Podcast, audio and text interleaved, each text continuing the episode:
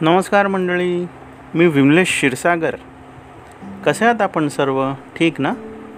माझा न्यू पॉडकास्टमध्ये सर्व श्रोत्यांचे हार्दिक स्वागत. मंडळी आज मी आपणास रत्नागिरीमधील मत्स्यालयाची माहिती देणार आहे.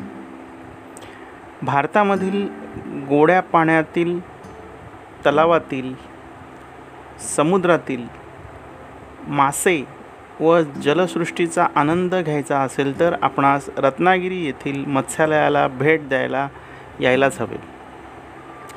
रत्नागिरी येथील भगवती किल्ल्याच्या पायथ्याशी हे मत्स्यालय आहे.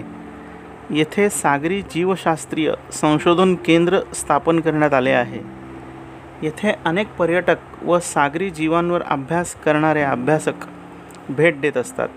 या मत्स्यालयास ह्या मत्स्यालयामध्ये आपणास यांत्रिक नौका शार्क माशाची प्रतिकृती व अनेक जलचर प्राण्यांच्या जाती तसेच भारताच्या समुद्रकिनाऱ्यावर असणाऱ्या अनेक दुर्मिळ माशांचा संग्रह समुद्रातील अनेक मासे तसेच ह्या केंद्रामध्ये आहे गोड्या पाण्यामध्ये सापडणारे रंगीत मासेसुद्धा येथे आपल्याला दिसतात.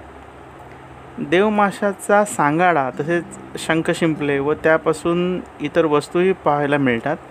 येथे आपणास स्टारफिश समुद्री घोडा खेकडे समुद्री सर्प समुद्रफूल समुद्र काकड्या इत्यादी दुर्मिळ जलचर प्राण्यांची माहिती येथे आपणास मिळते.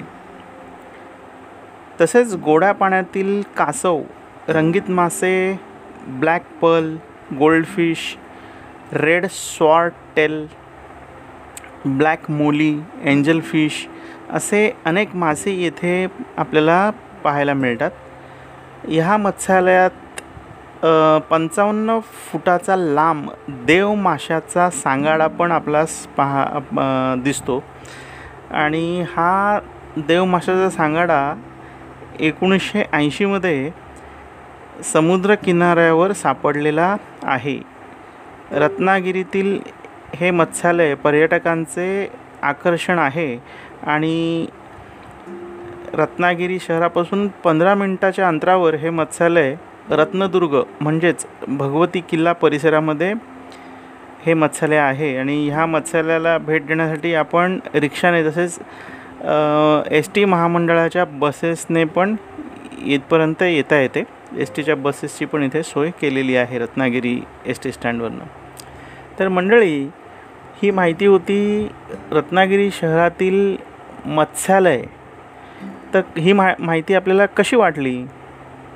तर आपला अभिप्राय जो आहे तो माझ्या विमलेश क्षीरसागर ह्या इंस्टाग्राम हँडलवर आपण जरूर कळवावा. धन्यवाद.